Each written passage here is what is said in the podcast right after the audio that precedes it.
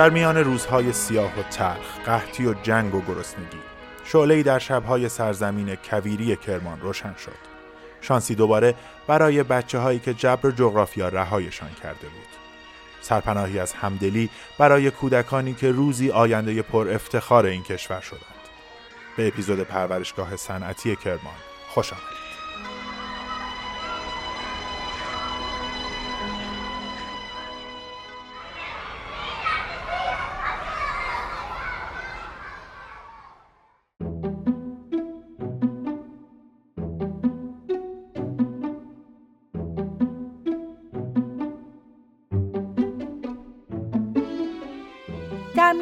قرن سیزدهم یعنی در حدود 150 سال پیش و دوران ناصری ایران در آستانه یک تغییر بزرگ قرار داشت.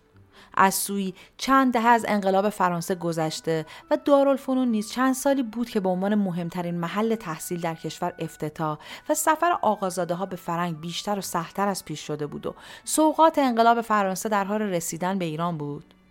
و از سوی دیگر ایران سالهای قحطی را پشت سر میگذاشت و از بیماری و فقر و کمسوادی در رنج بود به موازات تمامی این جریان ها جرقه های اولیه مشروط طلبی در حال شعله گرفتن بود و در هر گوشه از کشور محفلی از روشنفکران اون زمان برای تغییر روند در حال کنکاش و مبارزه و برنامه ریزی. در این میان علی اکبر نامی در یک خانواده صنعتگر متولد شده بود که به نقلی فرزند عبدالعلی پنبه فروش بود. حاج اکبر از تجار و صنعتگران به نام کرمان شد و به خرید و فروش کرک و شال اشتغال داشت. دوران حاج اکبر مقارن با تحولات اجتماعی ایران بود و او نیز با روشنفکران زمان خودش هش و نش داشت.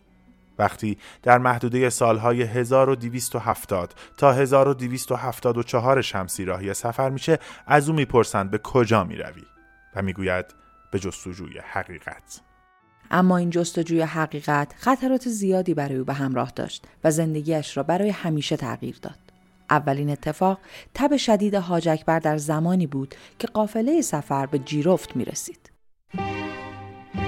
رضا شمسی دچار یه تب خیلی شدید میشه بعد اونجا حالا با توجه به مثلا مداوه سنتی که اون زمان وجود داشته اینو پتو میندازن روش که اعتقاد داشتن که هرچی پتوی بیشتری روی لرز کرده بندازی مثلا سرعت میده به بهبودش. بعد توی یک یک همچین وضعیت ایشون یک چند ساعتی رو که زیر اون پتو توی اون تب شدید میگذرونه بعد که از اون حالت میاد بیرون دیگه میگه که گوشام نمیشنید و از اون بعد در واقع این با بیماری ناشنوایی هم درگیر بوده و به همین دلیل در اون دوره بقولن به حاج اکبر کر هم معروف میشه.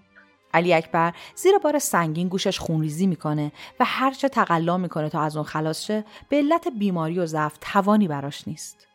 با همه این اصاف بعد از ناشنوا شدن و بهبود وضعیت جسمی و توانش باز به این سفر پرماجرا ادامه میده. سفر را ادامه میدند و در راه بمبئی بود که دریا مواج میشه و در اون شرایط طوفانی و نامساعد به دستور ناخدای کشتی در اتاق علی اکبر و همراهانش هم قفل میشه تا اموالشون رو به غارت ببرن. اما همون شب به خاطر ایست قلبی ناخدا خطر از بیخ گوششون رد میشه و نجات پیدا می‌کنن.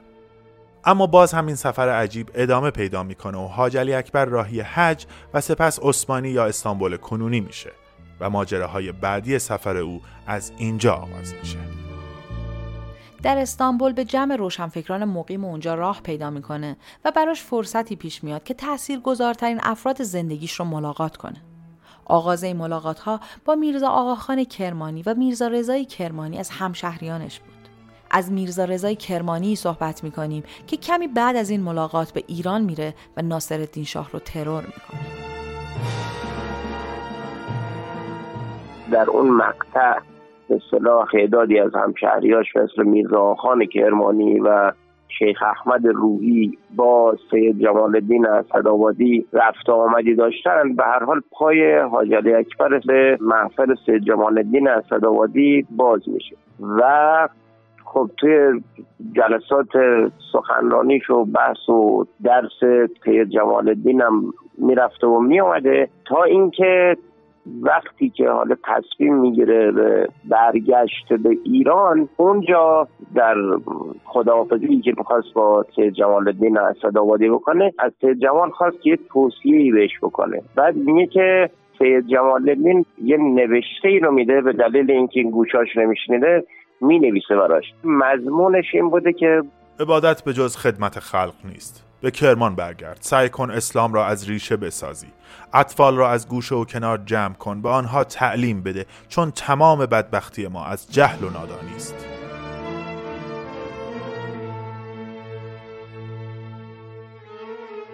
حاج علی اکبر بعد از اتمام سفر با دست خالی به کرمان می‌رسه و با انجام کارهای صنعتی شروع به احیای وضع مالی خودش می‌کنه تا بتونه قدمی در این راه برداره. محمد علی گلابزاده مدیر مرکز کرمانشناسی و پژوهشگر تاریخ کرمان. یکی از خاطراتی که بعد از بازگشت حاج علی اکبر نقل شده رو اینطور تعریف می‌کنه.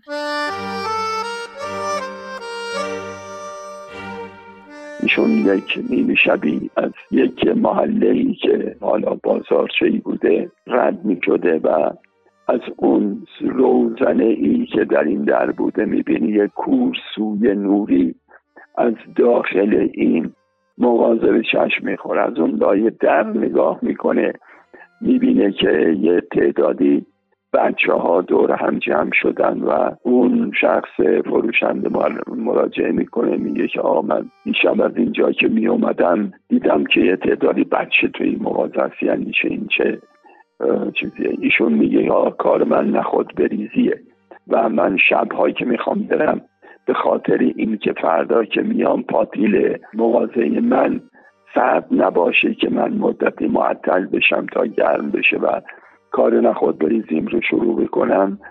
زیر این پاتیل رو یه شعله کمرنگی خود زغال و اینها نگهداری می‌کنم و اینجا رو گرم نگه میدارم.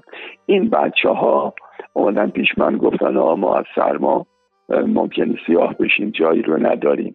تو موافقت بکن شبهایی که میری خونه ما توی این مغازه دور این آتش مختصری که توی این زیر این پاتیل تو روشن کردیم ما اینجا بیتوته بکنیم و فردا که تو اومدی میری. حاج اکبر این نکته رو که میشنوه خیلی متاثر میشه و از همونجا تصمیم می‌گیره که بیاد و یه فکری برای این بچه ها بکنه. رضا شمسی.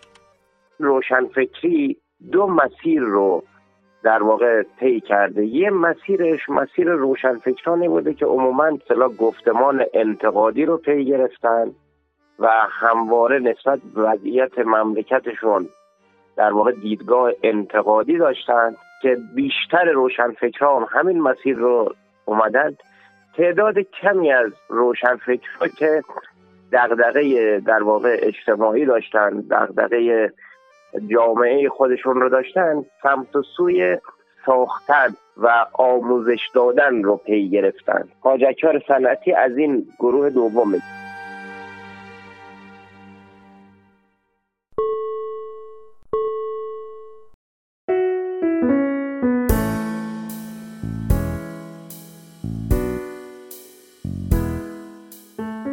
قطعا شنونده های همیشگی ما در این سالها در انتهای هر اپیزود با اسم زیبان آشنا هستند. زیبان مالک و صاحب امتیاز رادیونیسته و فعالیت های فرهنگی بسیاری رو در این سالها انجام داده. فعالیت اصلی زیبان در حوزه مشاوره، طراحی و اجرای دکوراسیونه. از مبلمان خانه های شما تا هر گونه اکسسوارهای تزئینی منزل. یک فضای متفاوت از اونچه که انتظار داریم. شما برای ورود به دنیای زیبای زیبان کافیه به مجموعه بزرگ حیات سبز در نیاوران بیاین و با فعالیت های زیبان آشنا و مثل رادیونیست دوست همیشگی اون بشید. زیبان به سبک تو.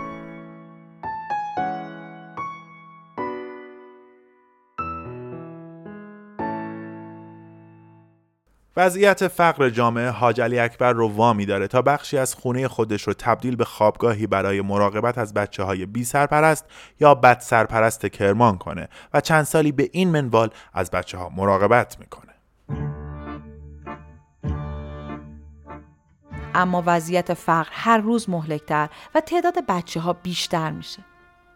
خانه دیگر جوابگو نیست و کودکان از سی نفر به 170 نفر رسیدن. حاج اکبر از مدیران اداره معارف وقت می‌خواد تا یک مدرسه علمیه تعطیل شده رو به اون بدن تا بعد از تعمیر بخشی از جمعیت بچه ها رو اونجا ساکن کنه. از ابتدای 1290 صحبت می‌کنیم. از زمانی که کم کم فقر ناشی از جنگ جهانی اول هم به شرایط پیچیده کشور اضافه شده.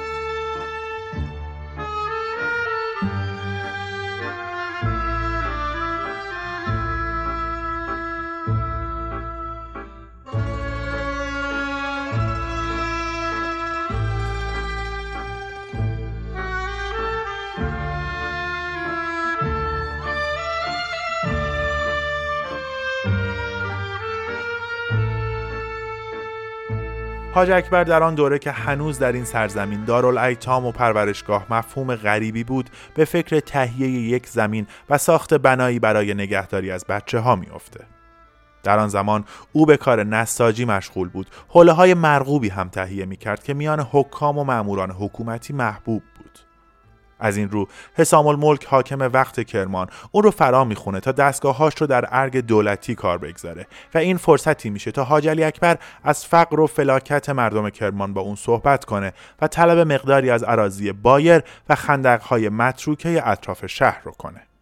دو قطع زمین از طرف حسام الملک به اون واگذار میشه. اما تغییر شرایط کشور در دوره انتقال قاجاریه به پهلوی شرایط رو سخت و قول و قرارهای طی شده رو با مشکل مواجه می‌کنه.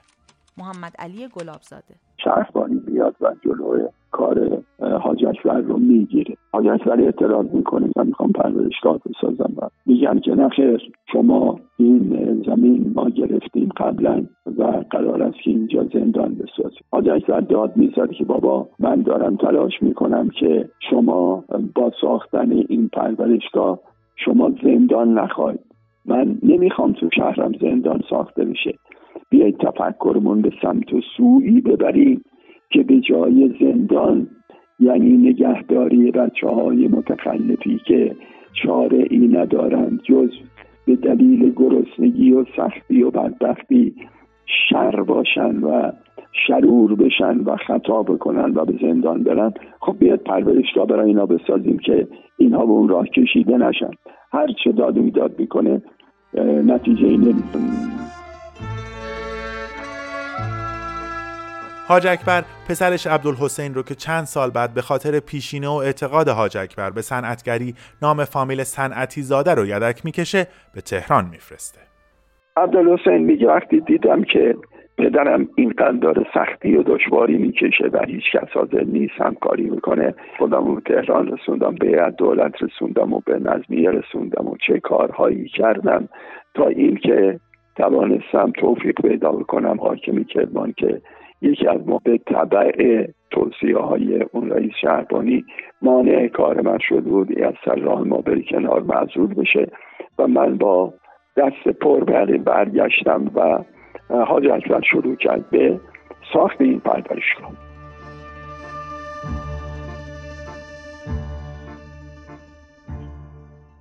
پیگیری های مستمر خانواده صنعتی زاده موجب میشه تا در سال 1295 یکی از متفاوت ترین پرورشگاه های ایران بنیان گذاشته بشه و شروع به کار کنه.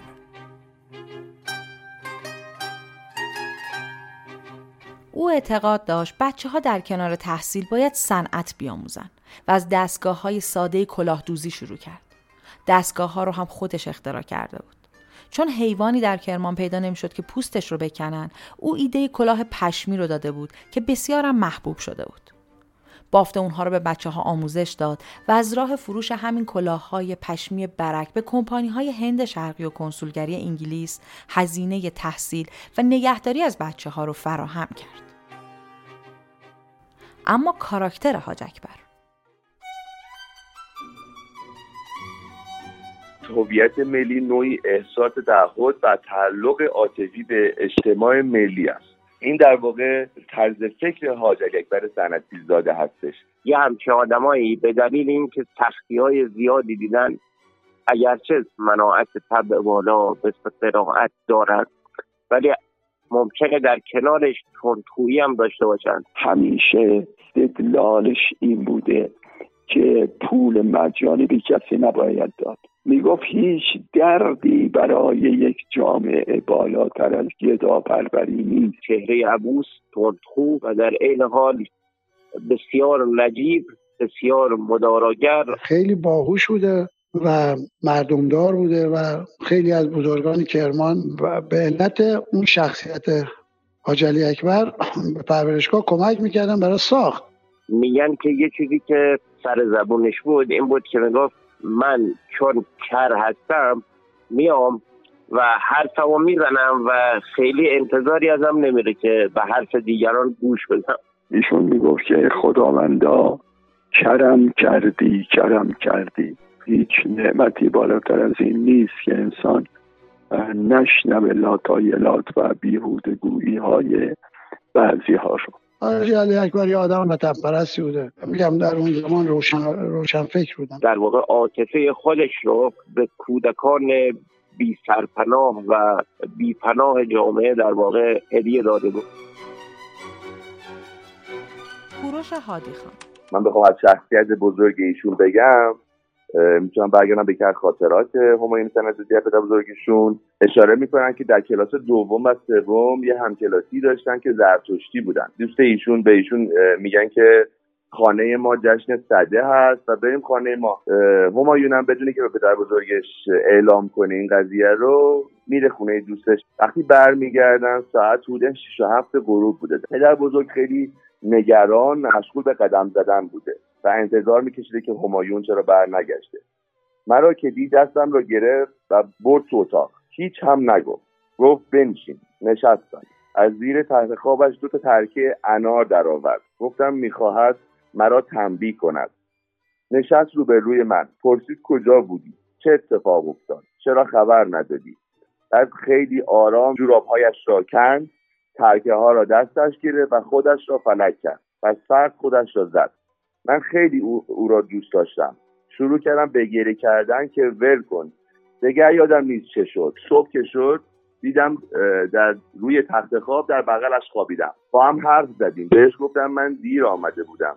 تو چرا خودت را زدی؟ پیرمرد زد زیر گریه و بغلم کرد و ماچم کرد. گفت ببخشید. من هاج و باج نگاهش می‌کردم. گفت فکر کردم اگر تو را بزنم پای تو میسوزد و دل من میسوزد. دست سوختن صد بار بدتر است. خودم را زدم که دل تو بسوزد. آن وقتا تا حالا هیچ وقت نشده من یک بار هم دیر بیایم.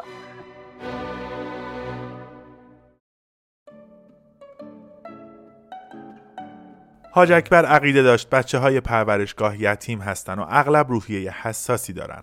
پس باید رشته های هنری رو هم بیاموزند.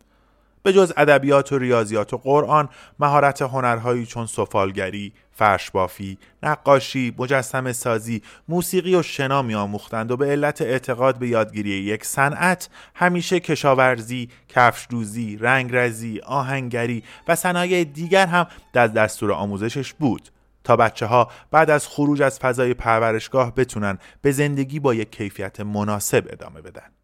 از دیگر ویژگی های مدیریت حاج اکبر دادن اسم فامیل خود یعنی صنعتی به بچه های تحت سرپرستیش در شناسنامه هاشون بود. برخی از اونها که استعداد ویژه هم داشتند به خرج پرورشگاه و برای ادامه تحصیل به تهران و دارالفنون و یا مدارس مرتبط میفرستاد. هم برای اینکه تحصیل و به طبع اون رشد کنن و هم در ادامه به پرورشگاه بازگردن تا به بچه های دیگه هم آموزش بدن. یکی از معروفترین شخصیت های پرورشگاه علی اکبر صنعتی مجسم ساز بود که به علت علاقه حاج علی اکبر صنعتی زاده مؤسس پرورشگاه به او جز نام فامیل صنعتی اسم کوچک خود را هم به او داده بود. از اینجا به بعد به علت شباهت اسامی از پسوند مجسم ساز در انتهای اسم علی اکبر صنعتی استفاده می کنیم. کوروش هادی خان نوه علی اکبر صنعتی مجسم ساز داستان پیوستن پدر بزرگش به این مجموعه رو اینطور شرح میده. بی بی مادر ایشون یک زن تنهایی بودن که همسرشون رو دست میدن. در اون زمان خیلی تا اون زیاد بوده و شیوع داشته. متاسفانه استاد پدرشون رو در سن خیلی کم عدد میدن در سن چهار سالگی و یه دو سه سالی هم بیبی بی با خیاطی کردن و کار کردن خونه این و اون سعی می‌کرده شکم خودش رو فرزندش رو سیر کنه. ولی خب خیلی سخت بوده در اون زمان و اون زمان یه سه چهار سالی بوده که در واقع یتیمخانه صنعتی اداره می شده زیر سایه حاج اکبر صنعتی بزرگ. بیبی بی اونجا مراجعه می‌کنه پدر بزرگ منو به دست حاج اکبر صنعتی بزرگ می‌ذاره. و اونجا رو ترک می‌کنه.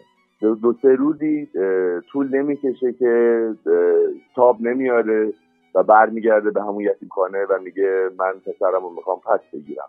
الکس صنعتی بزرگ در واقع میگه که خب من متاسفانه نمی‌تونم این کارو کنم ولی کاری که می‌تونم بکنم اینه که به شما کاری در واقع اینجا بدم و شما سعی کنید بغل فرزند باشید ولی تنها درخواست من از شما اینه که بچه های دیگه نباید بدونن که در واقع شما مادر واقعی الکبر صنعتی هستید.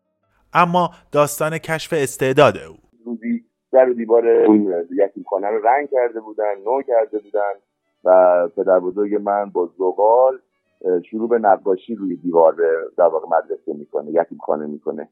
فراش مدرسه این صحنه رو می‌بینه و از اونجایی که تازه دیوار رو رنگ کرده بودن می‌خواستن خب پدر بزرگ منو تربیت کنن و فلکش می‌کنن در حیات مدرسه حاج اکبر سنتی بزرگ داشتن رد میشنن از حیات این صحنه رو می‌بینن نزدیک میشن سوال می‌کنن که چرا این بچه رو دارین فلک می‌کنی؟ بهشون اطلاع میدن که این پسر بزرگال دیوار رو سیاه کرده و نقاشی کرده. اکبر سنتی بزرگ میگه من باید این کار رو ببینم این اثر رو ببینم بودی باید ببینم چیکار کرده این پسر. وقتی مواجه میشه با اثر نقاشی پدر بزرگم روی دیوار در واقع ایشون رو نوازش می‌کنه میگه ایشون نباید تنبیه بشه باید تشبیه بشه.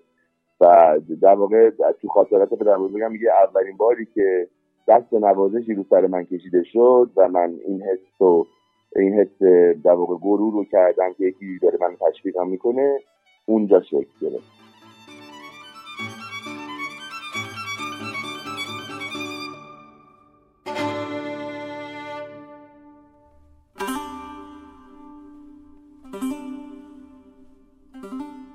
نقل قولی است که علی اکبر مجسم ساز حاج اکبر رو به یاد کودکی خودش مینداخته و میگه حاج عبدالعلی پنبه فروش به عزم آنکه سفر به بیت الحرام کند مرا رها کرد و متوجه این مسئله نبود که نباید فرزندش را بدون مادر نزد مردمانی نادان و بیعاطفه بگذارد و سفر رود. به خیال خودش آسایشم را در این دیده بود که مرا نزد ایالی که به جای مادر من گرفته بود نگذارد. تنهایی و یتیمی و بیکسی در خانه حسن آقا سخت بود.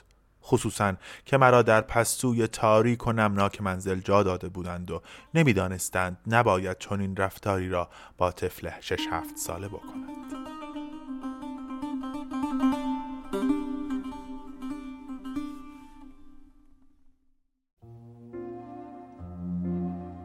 بعد از تحصیلات ابتدایی حاج اکبر علی اکبر صنعتی مجسم ساز رو نزد پسرش عبدالحسین صنعتی زاده در تهران فرستاد. پول ثبت نام در مدرسه مستظرفه رو که به کمال الملک تعلق داشت در جیبش گذاشت و گفت حواست باشه. این پول همه برادرها و خواهرهای توست. پس مواظب باش اون رو هدر ندی. هنر بیاموزی تا اونها به تو افتخار کنن. اما زمانی که علی اکبر صنعتی مجسم ساز به مدرسه رسید کمال الملک به نیشابور کوچ کرده بود و مدیریت اونجا زیر نظر استاد ابوالحسن صدیقی بود او مدتی زیر نظر استاد بهزاد مینیاتور آموزش دید و بعد از شاگردان مطرح استاد صدیقی شد و مسیر زندگیش برای همیشه تغییر کرد و به یکی از بزرگترین استادان مجسم سازی در ایران بدل شد. اما بشنویم از حس و حال فضای پرورشگاه و نقش بیبی بی مادر مخفی علی اکبر صنعتی مجسم ساز در کنار حاج اکبر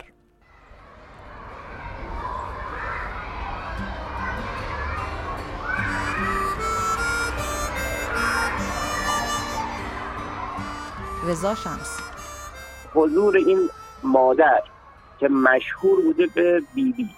یعنی بچه های دیگه هم بهش می‌گفتن بیبی بی. و حضور خود آجلی اکبر به عنوان یک پدر معنوی همه این بچه ها یک فضای عاطفی درست کرده بوده که اینا واقعا احساس می‌کردن در یک خانواده در واقع زندگی می‌کنن. یک فضای خاص در اون دوره در اون پرورشگاه. درست کرده بوده که دیگه در این دوره دیگه تکرار ناپذیره. سبب شده که یک یادگار در واقع مادی و معنوی اینا از خودشون به جا بذارن. درصد بالا یعنی نخوام اغراق کنم واقعا بالای 70 80 درصد بچه هایی که در اون دوره یعنی 20 سال اول تاسیس پرورشگاه توی اون پرورشگاه بودن همه آدمای موفق به لحاظ اجتماعی و در واقع در زندگی شخصی و خصوصی همه جزء سرآمدان جامعه بودند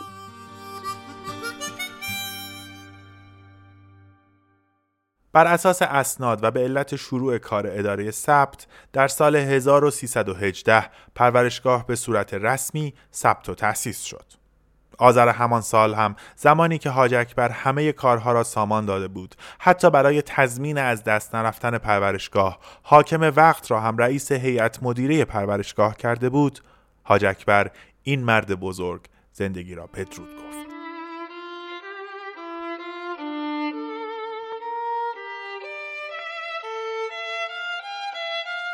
داستان علت مرگ او در جایی ثبت نشده. اما نقل قولی است که از زبان مهدی رجبلی از ساکنین سالهای بعد در پرورشگاه میشنویم که فرد به فرد منتقل شده و به گوش او رسیده. خب خاطراتی که تو اون کتاب نیستش و من از سینه به سینه شنیدم. یه داستان خیلی آموزنده خیلی انسانی خیلی عاطفی از مرحوم سنتی حاج اکبر سنتی من شنیدم. منو مادرم از دیگران شنو از پرستارا اینا شد. می‌گفت که یه وقتی گاب مریض میشه. اون زمانه یه گاب هم بیشتر نبوده مثلا. خب حاج اکبر خودش جای گاو میبنده به این گاو کرد. و خب سنش هم بالا بوده دیگه. این آب می‌کشه که بچه تشنه نباشن. بالاخره آب میباز مستقیم از چاب یا بالا از اون بالا بریزه تو اون تشتک از طریق یه لوله بیاد تو اون توج ده تا شیر آبی که برای نوشیدن و شستن و اینا. این مرد وقتی که آب می‌کشه و میاد میگن رودش تاب می‌خوره. فشار اردوده به خودش. دلسوز بوده دیگه و به علت همون میمیره.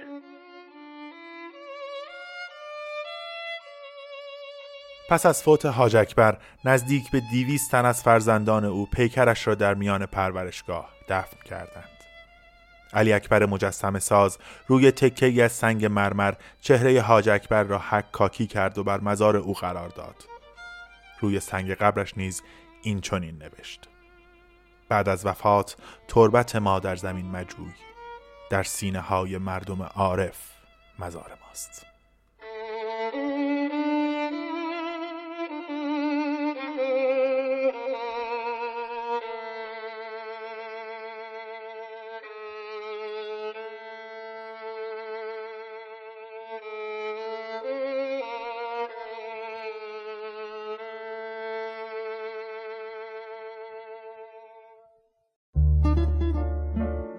زمان فوت حاج اکبر پسرش عبدالحسین صنعتی زاده حدود 44 سال است.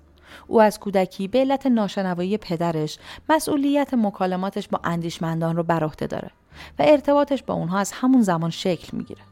با اینکه به صورت رسمی تحصیلاتش رو ادامه نمیده و در بازار مشغول به کار میشه با این حال از همان کودکی با عالم ادبیات آشنا میشه رضا شمسی مهمترین در واقع توصیفی که میشه دربارش کرد اینه که در پرورده خود حاج علی اکبر صنعتی. عبدالحسین صنعتی زاده متولد 1274 در واقع ده سالی پیش از فرمان مشروطیت. یعنی اینکه ایشون در واقع فرزند مشروطه در سن جوانی از پدرش می‌خواد یه سرمایه بهش بده و با اون سرمایه میاد تهران و اونجا در واقع وارد بازار میشه و از غذا یک تاجر بسیار موفقی هم میشه در, در حدی که می‌تونه مثلا نمایندگی که دو تا برند جهانی رو بگیره.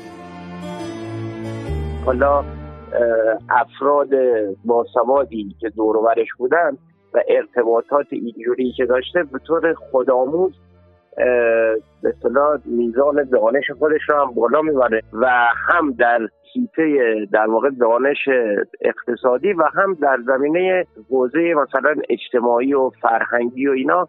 تا اونجایی که یادمه مثلا متنهایی از میرزا خان کرمانی رو برای ادوارد براون که یک مستشرق در واقع معروف اون زمانه و سالها در ایران بود معمول میشه که برای ایشون رونویسی کنه. یعنی با متنهای برجسته اون دورات رو که شامل نمایشنامه و نمی‌دونم متنهای انتقادی اجتماعی و تاریخی بودن اینا رو باشون آشنا بشیم عبدالحسین صنعتی زاده یک رمان نویس بسیار صاحب نام و مهم در اون مکتب. اولین رمان آرمان شهری ایران رو نوشته. در این حال از اولین نویسندگان حوزه پلیسی هم ایشون هست. اما به دلیل اینکه نوع نوشتارش و سبک نوشتارش شاید یه مقداری با جلوتر از عصر خودش بود در اون دوره خیلی شاید خوانده نشد ولی در دهه 90 دوباره به عبدالحسین سنتی زاده توجه شد.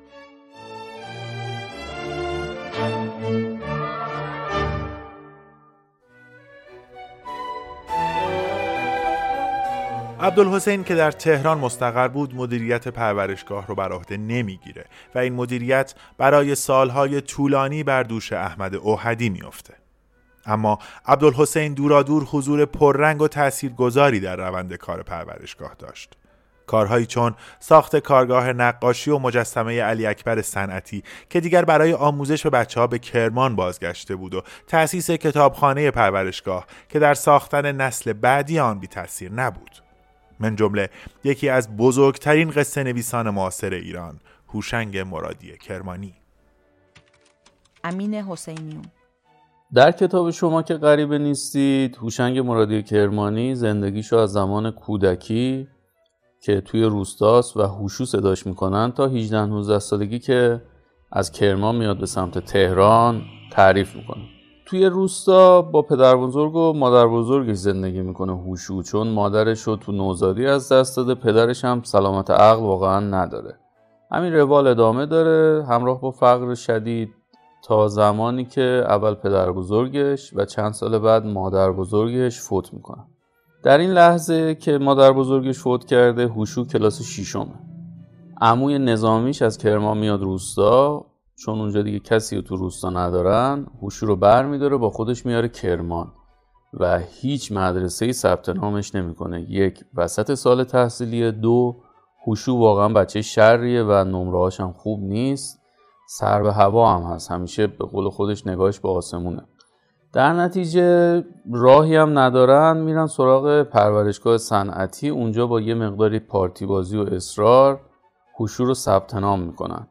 چون اون پرورشگاهی ها میگن خب شما عموشی داری نگهداری می‌کنی دیگه. ولی عموه بالاخره اینو جا میده هوشو رو اونجا.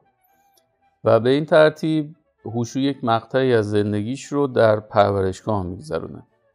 اما حس و حال مرادی کرمانی در فضای پرورشگاه و تاثیرش بر زیست او.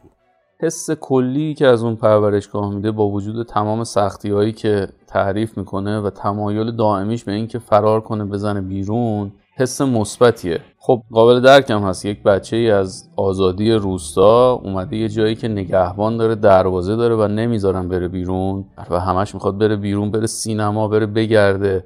نمی‌تونه. دو مرادی کرمانی تجربه زندگی در اون پرورشگاه رو خیلی خوب تعریف می‌کنه.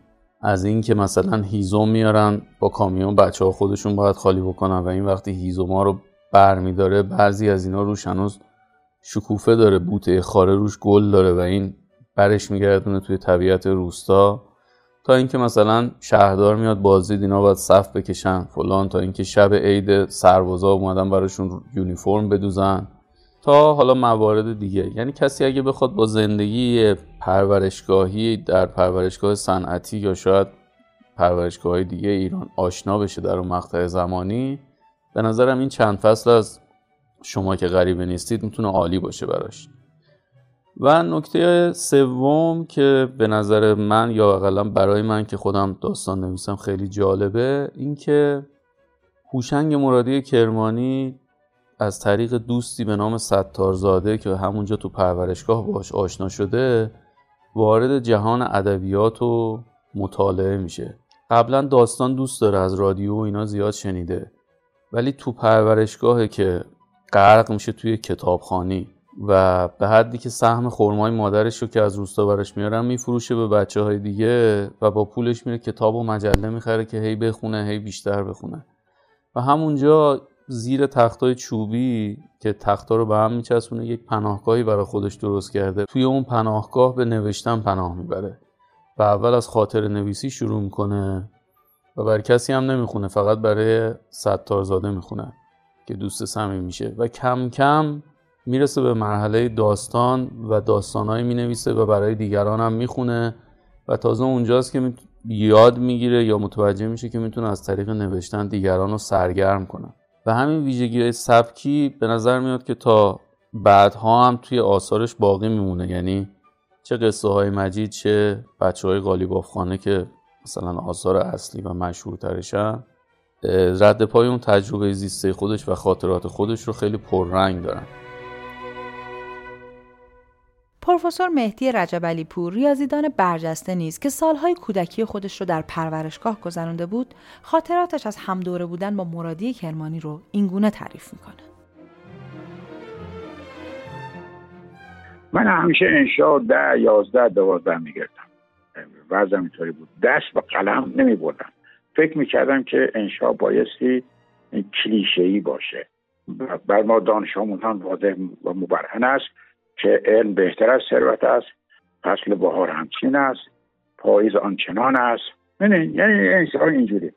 حتی یه وقتایی ما می‌رفتیم ده تا از این انشاء حفظ می‌کردیم و برای روز امتحان خدا خدا می‌کنیم که یکی از همینا بیاد و ما حفظی مینوشتیم. دیازه می‌گرفتیم دیگه. قبول بشیم ایشون که آمد بعد وقتی که معلم می‌گفت که خب هیچ انشا نوشته ما که جرات نمی‌کردیم چون ما اگر نوشته بودیم چیز درست به نوشته. این دست بلند می‌کرد میگو من نوشتم. میگو بیا بخون. این می‌رفت. من دیدم اصلا لازم نیست شما کلیشه ای بنویسی. اصلا لازم نیست همه چی با اصلا قوت داده باشه. این آقا همینطور راحت قلم می‌گیره دستش می‌گیره به دستش هرچی دلش می‌خواد روون رو کاغذ می‌نویسه. من شدیدن شیفته اون شدم. یعنی من واقعا ایشون رو به عنوان یکی از اولین معلم های تاثیرگذار زندگی خودم می‌شناسم. گفتم من پنج کلاس درس موندم زجر کشیدم از نوشتن ترسیدم از نوشتن. چرا بترسم؟ خب مثلا فارسی که بلدم. قلمم که بلدم بنویسم انشام هم که خوبه. خب هر چی بزنم یا می‌نویسم. نجات پیدا کردن انشام رسید به از ده دوازه رسید به 15 16 و 17 و اینا. یعنی برای اینکه شهامت نوشتن رو پیدا کردم. و یا خاطره خلوت کردن هوشنگ مرادی کرمانی برای نوشتن در گوشه ای از پشت بام. یه روز تعطیلی هم بود دیگه. من آمدم داشتم رد میشن دیدم که تو اون زل شرقی ساختمان رفتم بالا گفتم روشن چیکار می‌کنی؟ گفت بیا بشین برات بخونم. من نشستم دیدم که این روی یک چیز کاغذی به پهنای همین موبایل ولی طولش دو لولی کرده همطور همطور که می نویسه از اون بالا لوله می‌کنه مثل توماری دیگه. با سریشوم اینا رو میچسبون به هم یه نوار دراز ایجاد می‌شد. بعد من که اصلا کنارش نشستم این تومارش رو باز کرد از اول. بنا کرد برای من داستان یک سفری رو یک چیزی رو این خوندن. من واقعا لذت بردم. این خاطره یادم نمیره که همه دنبال اون تو اون زمین خرابه مشغول بازی اینا بودن. این این گوشه نشسته و داره داستان نویسی می‌کنه. بعدها که تو اون کتابه که نشود شما که غریبه نیستید دیدم خیلی تعریف می‌کنه از بازی گوشیاش ولی من قبول ندارم. بشم گفتم من نمی‌تونم باور کنم. تو بازیگوش نبودیم من اونجا سالی که من یادم کلاس ششم تو همیشه گوشگیر بودی نشست بودی به داستان می نوشتی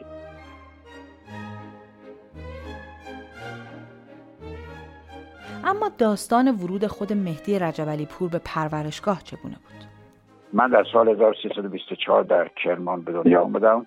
در سال 1330 از پدر محروم شدم یتیم شدم. مادرم می‌خواست من حتما بذاره مدرسه درس بکنم رفت که پدرم فوت کرد یه قطعه زمین خرید و قصد داشت همونجا بسازه و, و ما رو در خونه خودمون زندگی کنیم. مادر من کارخونه تشخیصی خورشید بره استخدام میشه ولی نگران این بود که روزا که میره کارخونه و تا برمیگرده بچه هاش بالاخره تو خونه هر کی باشن تو کوچه با کی بازی بکنن هیچ فکرهای اینجوری. تصمیم گرفت که بره پرورشگاه سنتی و پیشنهاد داد که دو تا بچهش اینجا درس بخونن خب یکی من که 6 سال بودم از کلاس اول شروع کنم. اونم که برادر کوچکترم سه سال بود. خب همونجا باشه. با مادرم. مادرم اونجا پرستار یکی از خوابگاه های اون شبانه روزی باشه. که قبول نکردن. گفتن ما اینجا بچه سنش باید 6 سال به بالا باشه. و بچه کوچک رو اصلا نمی‌تونیم اینجا بپذیریم. مادر من خلاصه منو گذاشت که شد 6 سالم کامل بود. منو گذاشت و خودش رفت به همون خونه خودش. سه سال دیگه هم تحمل کرد تا برادر دومی من به سن ورود به اون پرورشگاه رسید و اونم آمد و و مادر من اومد. همونجا استخدام شد و تا کلاس هفتم. پرورشگاه تصمیم گرفت که دیگه کسی بالاتر از کلاس ششم نره. دبستان که خوندن کافیه. برای دبیرستان برن کار کنن. من خواستم برم کار بکنم که مادرم خیلی عصبانی شد و ناراحت شد و گفت نتونه باید کار کنی و که من دیگه بعد از اون دیگه پرورشگاه نرفتم و به تحصیل دادم.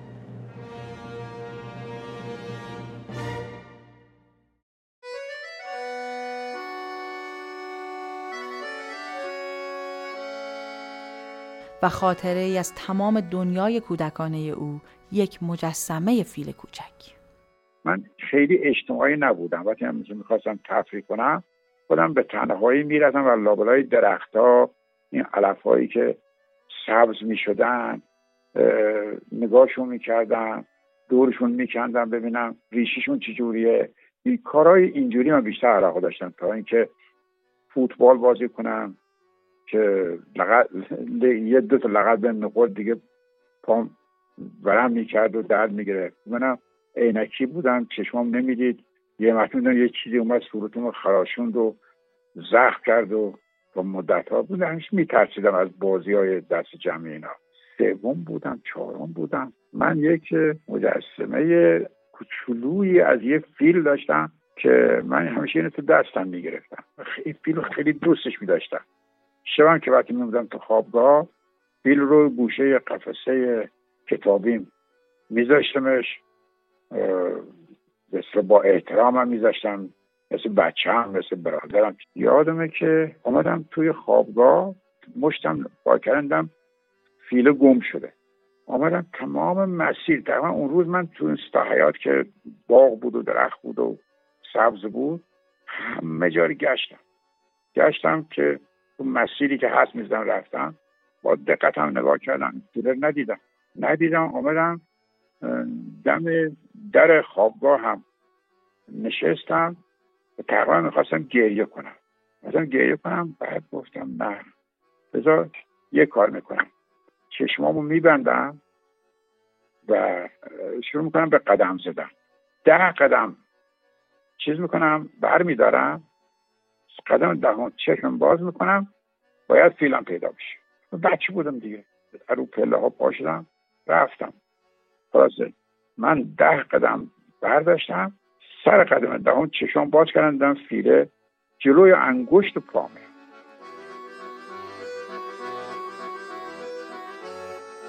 پرورشگاه با همه ویژگی های مثبت و منفیش سالها به مانند گذشته به کارش ادامه داد. سال 1352 عبدالحسین صنعتی زاده دار فانی رو ودا گفت و همه چیز به نسل سوم خانواده یعنی همایون صنعتی زاده ای منتقل شد که چهرش را از پدر بزرگ به اسپرده بود و شم اقتصادی و ادبیات پدرش رو هم داشت. در اپیزود انتشارات فرانکلین شماره 22 از رادیونیست به زندگی او پرداخته ایم. همایون کودکیش را به دور از پدر که در تهران مستقر بود با پدر بزرگش در کرمان گذرانده بود. او امکان زیست خودش در پرورشگاه رو به علت یادگیری صنعت در کنار علم یعنی روش حاج اکبر یک شانس بزرگ تلقی می‌کرد. همایون صنعتی زاده در نام نگاری با ایرج افشار از برخورد و ارتباطش با بچه های پرورشگاه نوشته. هرچه توانستم با بچه ها نشستم و گفتم و برخواستم. روزها و هفته ها گاه و بیگاه در احوال و رفتار و گفتارشان دقت کردم. هر کدام دنیایی هستند و عالمی.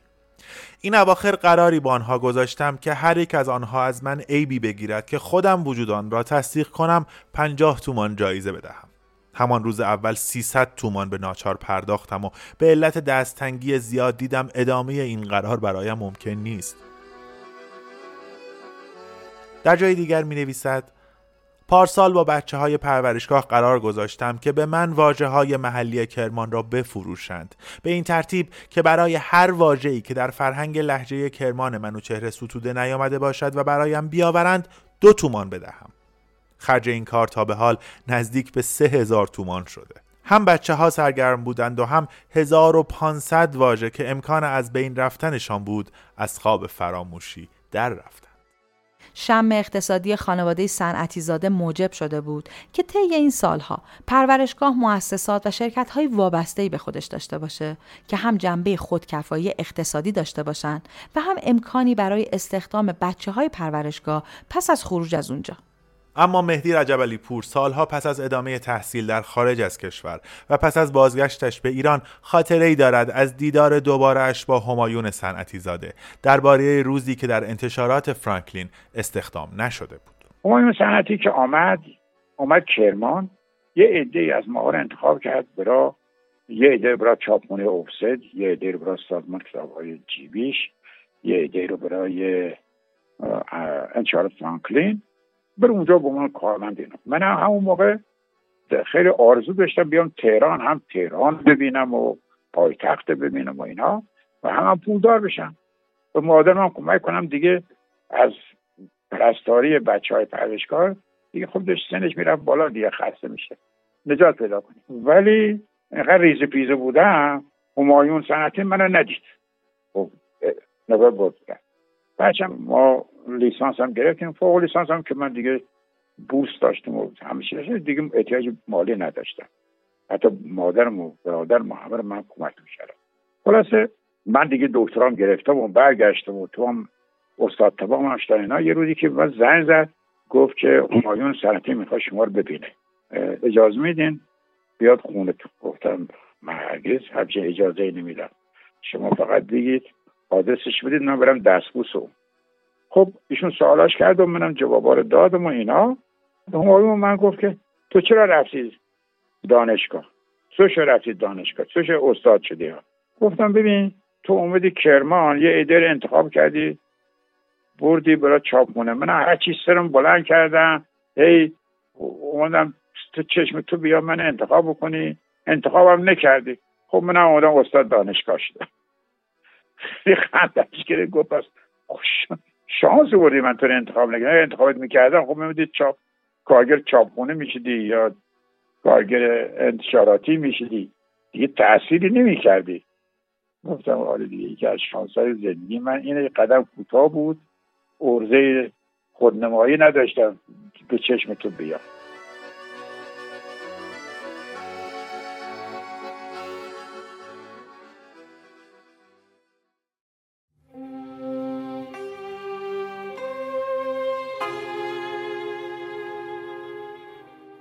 سال 1356 به پیشنهاد علی اکبر صنعتی مجسم ساز ساختمان قدیمی پرورشگاه به موزه تبدیل شد. بچه ها به ساختمان دیگری منتقل شدند. از این پس ساختمان پرورشگاه صنعتی به عنوان خواهرخوانده موزه هنرهای معاصر تهران و دومین گنجینه آثار هنری میزبان آثار فاخر هنرمندان ایرانی و خارجی بنام میشه. میسم سمرخی مدیر موزه هنرهای معاصر کرمان مرحوم معین صنعتی به دلیل اون اتفاق در دوره قاجار در کرمان افتاده و احساس می‌کنه که کرمانی ها باید سواد بسریشون افزایش پیدا کنه. فضا رو در واقع تبدیل می‌کنه سال 57 به موزه هنر. با مجموعه آثاری هست در اکبر صنعتی مجموعه آثار در واقع نقش فرش هایی که در کرمان بوده هنرمنده دهی 23 که خودش خریداری کرده بوده. مجموعه آثار نقاشی و مجسمه هنرمنده نوگرای اروپایی که همسرشون فکر خانم شهین سلطی زاده خریداری کرده بوده. به اضافه مجموعه آثار سهراب سپهری چون همایون صنعتی هزینه های تحصیل سهراب رو و مطالعه هنر شرق در هند و چین و ژاپن رو به سهراب داده و در قبال این هزینه از سهراب کار گرفته. و یک گنجینه وسیع از کارهای سهراب سپهری توی در واقع کرمان بوده. اینجا تبدیل به موزه میشه با این مجموعه و در واقع در سالهای بعدم تا به امروز رسیده این گنجینه هر روز تقویت شده چه از هنرمنده دهه 23 مون چه هنرمنده معاصر ایران چه هنرمنده که در واقع قدیمی ترن کارهای خارجی که به گنجینه اضافه شده. آثار مرحوم صنعتی شاخص هست استاد خالقی که از هنرمنده بزرگ ایران هست. کار خانوم در واقع لیلی متین دفتری رو می‌بینید کار آقداشلو رو می‌بینید کار پروانه اعتمادی رو می‌بینید جازه تبا تبایی کلانتری. اتاق خواب سهراب سپهری رو داریم که اسمش گذاشتیم اتاق آبی که بیشتر آثار سهراب اونجا خلق شدن. کار خارجیمون هست. کسی از مجموعه کارهای بینظیر که توی ایران می‌تونیم ببینیم مجموعه آثار مجسمه های رودن، هنری مور، بوناتی، اشلامینگر، پالفول هویدونگ نقاشی هایی از کاندینسکی، وازارلی، اوکر، تونی ساختمان موزه زیر نظر وزارت ارشاد به کارش ادامه میده و در 28 فروردین 1380 هم به ثبت ملی می‌رسه. پرورشگاه هم در ساختمان جدید و با قوانین جدیدش تا به امروز به کار خودش ادامه داده. رضا شمسی. یعنی شما به هر شهروند که منی بگی پرورشگاه اولین چیزی که تو ذهنش متبادر میشه پرورشگاه صنعتی زادن. چون که پرورشگاه صنعتی یه پرورشگاه خاص بوده. چرا؟ به دلیل اینکه خود حاج علی اکبر صنعتی که مؤسس این پرورشگاه بوده واقعا برای تک تک بچه هایی که اونجا بودن نقش پدر رو داشته. در هفته تعداد نهار شامی که با بچه های پرورشگاه میخورده خیلی زیاد بوده. یعنی درسته که مؤسس پرورشگاه بوده ولی یه رابطه عاطفی هم با تک تک این بچه ها داشت. به تک تکشون بها می‌داده. سعی می‌کرده استعداد تک تک این بچه ها رو کشف کنه. و این نشان دهنده رابطه در واقع خاص این آدم با این بچه ها بوده. در حال حاضر یعنی توی این چند سال حتی چند دهه اخیر یه پرورشگاه صنعتی در واقع مثل چندین پرورشگاه دیگر توی شهر کرمان خیلی در واقع تمایز به دلیل اینکه در واقع توی این دهه های اخیر دیگه پرورشگاه ها همه چه خصوصی چه دولتی یه تقریبا همه از یک ساز و کار تبعیت می‌کنن. خیلی نه نمیشه بگی که مثلا کسی که بچه یا کودکی که الان توی پرورشگاه صنعت داره تحت پوشش اون پرورشگاه در حال حاضر مثلا خیلی مواجهش با جامعه پیرامونش یه مواجهه خاصی باشه. نه اینجوری نیست. مثل پرورشگاه دیگر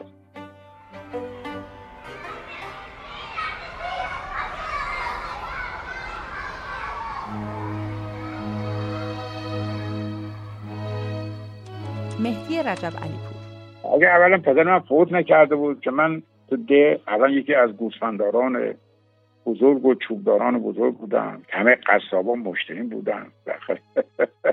اگر آدم گوشش برسه تو همون ده کوچکم می‌تونه خلاصه. البته خانم هم اینجا کنارم نشسته میگه ببین تا هیچ عقل معاش نداری. یه خوری بلوف نزن. خودم فکر می‌کنم خودم بلوف می‌زنم. حالا بعد مادر من بیچاره دیگه چقدر می‌تونست منو خرج تحصیل منو بده اینا. یه مادری که تصمیم گرفته ازدواج نکنه و فقط دو تا بچه شد بزرگ کنه خدا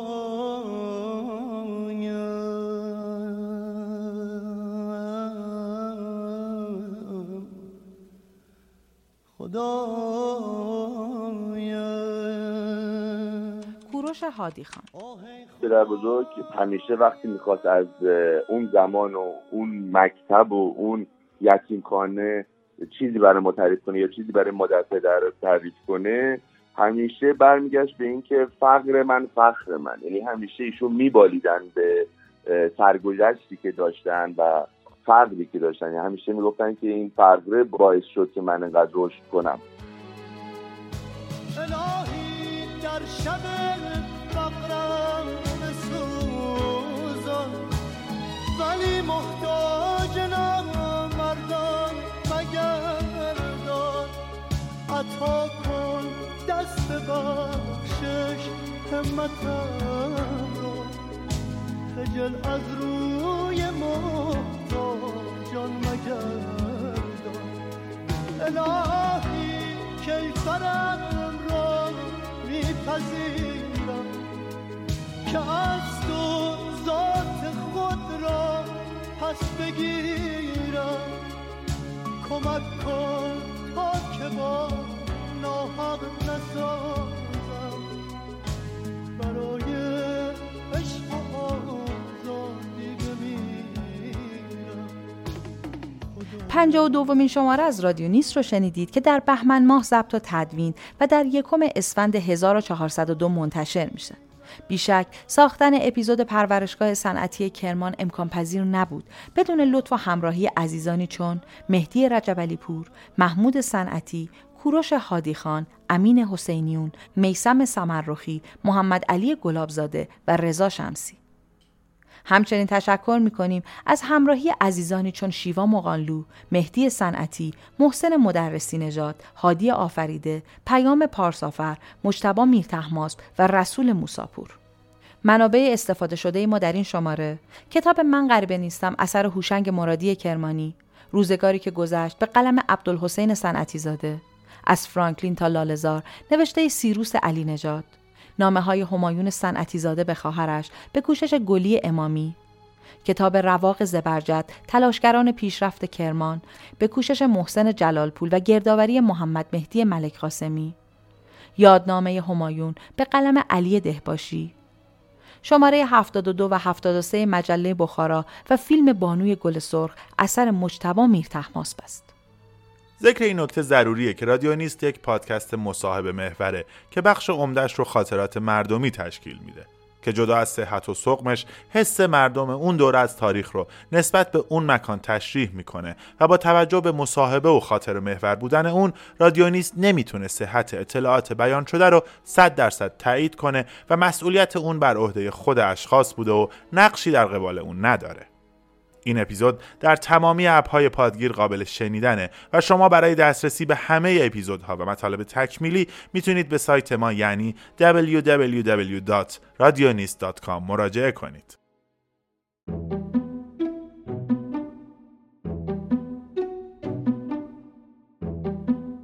مالک و صاحب امتیاز رادیو نیست مجموعه زیبانه تهیه کننده پادکست رامیار منوچرزاده بوده و نویسندگی و کارگردانی این شماره رو نگین فیروزی بر عهده داشته. پژوهش این شماره بر عهده گلازین فیروزی بوده و کسرا سمد نژاد اون رو در این مسیر یاری کرده. گویندگان متن نگین فیروزی و وحید نازمی هستند. فرزانه رضایی تدوینگر این پادکسته و کسرا سمد نژاد دستیار اون در این شماره است. کار ساخت و تنظیم موسیقی بر عهده محمد برزیده و آیدین انزابی پوره. طراحی و ساخت هویت بصری پادکست رو استودیو ملی انجام داده و motion ها و کارهای گرافیکی بر عهده نرگس فداکاره. پشتیبانی فضای مجازی هم بر عهده امین شیرپوره.